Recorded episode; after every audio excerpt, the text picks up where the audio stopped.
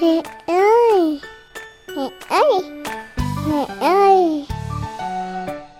Eva làm mẹ. Xin chào các mẹ, các mẹ đã đưa con đi tiêm chủng trở lại chưa nhỉ? Hết thời gian giãn cách xã hội, Bộ Y tế cũng đã có công văn cho phép tiêm chủng trở lại.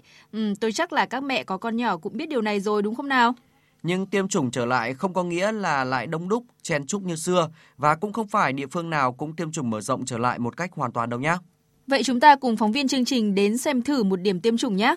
Chị có sốt ho khó thở không? Không, không.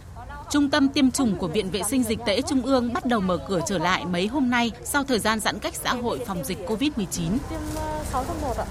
Khai báo y tế, đo thân nhiệt và rửa tay bằng nước sát khuẩn là yêu cầu bắt buộc với tất cả các bé và người thân đi cùng. Những bà mẹ như chị Nguyễn Thị Hoa ở quận Hai Bà Trưng và chị Phạm Thùy Linh ở Long Biên cảm thấy yên tâm khi trung tâm thực hiện các biện pháp phòng bệnh. Mới đầu là mình kê khai y tế, sau đó là đo nhiệt độ cho mẹ, cho bé, cho bố. Và đây thì mỗi bé chỉ được một người đi theo thôi. Lúc em đi vào kia là sẽ có một anh phát tờ phiếu, tờ khai y tế, địa chỉ hoặc là nhiệt độ các thứ như nào đấy. Và anh ấy có bảo rửa tay các thứ này. Và ngồi thì nghĩa là bảo là ngồi cách nhau ra ấy, chứ không ngồi kiểu sát vào nhau. Nói chung là ok, yên tâm cho trẻ con. Các điểm tiêm chủng đã mở cửa trở lại, nhưng theo hướng dẫn mới nhất, các địa phương có nguy cơ như Hà Nội vẫn chỉ bố trí tiêm trong các trường hợp cần phải tiêm ngay như tiêm phòng dại, uốn ván hoặc các mũi tiêm không thể trì hoãn của trẻ. Vì vậy, số lượng người đến tiêm cũng ít hơn so với bình thường. Để không bỏ lỡ mũi tiêm phòng lao cho con, hôm nay chị Nguyễn Thị Tươi ở quận Long Biên cho bé một tháng tuổi đến trung tâm tiêm chủng của Viện Vệ sinh Dịch tễ Trung ương. Mũi nào thì trong vòng một tháng thì phải tiêm cho bé ấy. Không thì sang tháng thứ hai lại không tiêm được nữa. Thế nên bắt buộc phải đi tiêm. Theo bác sĩ Nguyễn Minh Hồng, Phó Giám đốc Trung tâm Dịch vụ Tiêm chủng, Viện Vệ sinh Dịch tễ Trung ương, người dân khi đến tiêm cũng tuân thủ nghiêm những quy định về biện pháp phòng dịch và trung tâm cũng sẽ có biện pháp tức thì với các trường hợp có biểu hiện ho sốt. Sốt hoặc có những yếu tố dịch tễ thì chúng tôi hướng dẫn gọi ngay đến những đường dây nóng của Bộ Y tế để có những hướng dẫn kịp thời. Tất cả 100% những trường hợp đến tiêm phòng chúng tôi là đều khai báo y tế và tất cả những cái thông tin đấy chúng tôi đều lưu lại tại à, đơn vị. Với các biện pháp phòng dịch, nhiều bà mẹ đã yên tâm đưa con đi tiêm chủng trở lại. Tuy nhiên, các biện pháp phòng dịch có được làm tốt hay không lại không chỉ phụ thuộc vào yêu cầu của các điểm tiêm chủng, mà cần sự ý thức của cả các bố mẹ đưa con đi tiêm trong lúc này. Eva là mẹ, Nghe để hạnh phúc thêm tràn đầy. nghe để yêu thương thêm trọn vẹn.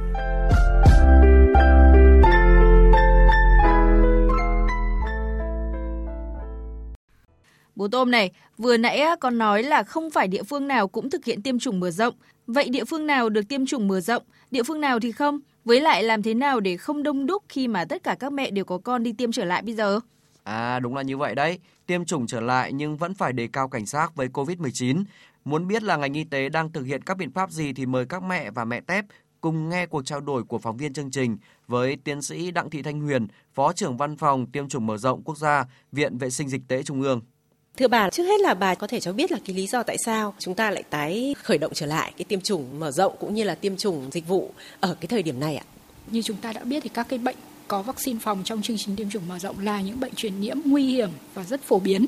Để đảm bảo hiệu quả phòng dịch thì trẻ em cần phải được tiêm chủng đầy đủ, đúng lịch và phải duy trì miễn dịch cộng đồng cao ở trên mức 90 95%. Nếu mà có nhiều trẻ em không được tiêm chủng thì cái nguy cơ dịch bệnh bùng phát trở lại là rất là cao, đặc biệt các cái bệnh như là sởi, bại liệt hay là bạch hầu ho gà. Và trong điều kiện cả nước đã chuyển sang giai đoạn phòng chống dịch Covid giai đoạn mới thì việc triển khai công tác tiêm chủng mở rộng trở lại vừa bảo vệ sức khỏe cộng đồng, vừa góp phần hạn chế không để tình trạng dịch chống dịch. Tuy nhiên, vừa phải đảm bảo công tác phòng chống Covid-19 vừa phải tạo điều kiện cho trẻ em cũng như phụ nữ được tiêm chủng phòng bệnh. Thưa bà, cụ thể là cái việc mà triển khai tiêm chủng mở rộng trở lại thì có đồng loạt ở các địa phương hay không hay là chỉ ở một vài địa phương? Theo hướng dẫn của Ban chỉ đạo quốc gia về phòng chống dịch bệnh Covid thì hiện nay à, Ờ, việc tiêm chủng thường xuyên sẽ được triển khai tại hầu hết các địa phương trên cả nước. Còn đối với các tỉnh, thành phố thuộc nhóm có nguy cơ cao và nhóm có nguy cơ hiện nay chúng ta có 4 tỉnh là thành phố Hồ Chí Minh, Hà Nội, Hà Giang và Bắc Ninh sẽ tạm hoãn triển khai công tác tiêm chủng thường xuyên. Tuy nhiên thì các cái điểm tiêm chủng dịch vụ vẫn phải bố trí tiêm vaccine huyết thanh ờ, để phòng chống bệnh dại và bệnh uốn ván những cái trường hợp này là những cái trường hợp nguy hiểm đến tính mạng và cần phải được tiêm chủng kịp thời. Ờ, với những cái địa phương mà ờ, được phép tiêm chủng trở lại cần phải bảo đảm những cái biện pháp an toàn cụ thể như thế nào? À, dự án tiêm chủng mở rộng cũng đã xây dựng các hướng dẫn rất cụ thể như là phải đảm bảo không quá 20 người trong một điểm tiêm chủng trong cùng một thời điểm và không quá 50 đối tượng một điểm tiêm chủng trong một buổi. Thì đối với những trẻ mà đang ốm, sốt hoặc có biểu hiện viêm long đường hô hấp như là ho, hắt hơi thì cũng sẽ chủ động tư vấn cho gia đình không đưa trẻ đi tiêm chủng. Người đưa trẻ đi tiêm chủng thì phải không có các dấu hiệu ho, sốt nếu mà những người này nghi ngờ nhiễm SARS-CoV-2 hay có tiền sử tiếp xúc gần với ca bệnh COVID-19 thì trong vòng 14 ngày cũng không được đến điểm tiêm chủng. Tăng số buổi tiêm chủng thường xuyên nếu cần thiết ở tất cả các địa phương. Còn thực hiện các cái biện pháp phòng ngừa lây nhiễm SARS-CoV-2 trong buổi tiêm chủng thì phải đảm bảo an toàn cho cả cán bộ y tế, đối tượng đến tiêm chủng và cha mẹ người chăm sóc trẻ ở điểm tiêm chủng. À, tiến sĩ có thể có một cái lời khuyến cáo à, cho các bậc cha mẹ thời điểm mà dịch ờ, Covid-19 nó vẫn diễn ra như thế này ạ?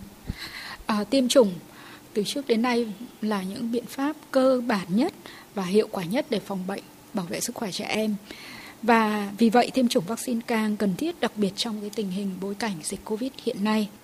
Các bà mẹ cần đưa trẻ đi tiêm chủng đầy đủ và thực hiện theo đúng hướng dẫn của cán bộ y tế về an toàn tiêm chủng cũng như thực hiện đầy đủ các biện pháp phòng ngừa lây nhiễm SARS-CoV-2. Vâng ạ, xin à, trân trọng cảm ơn tiến sĩ.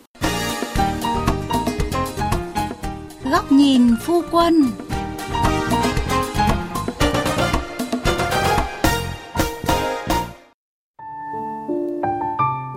đi bao lâu?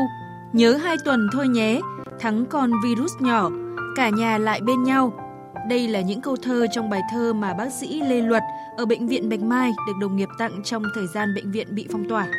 Nó giản dị giống như những dòng tin nhắn của con gái mà bác sĩ Luật đã nhận được trong thời gian không được về nhà.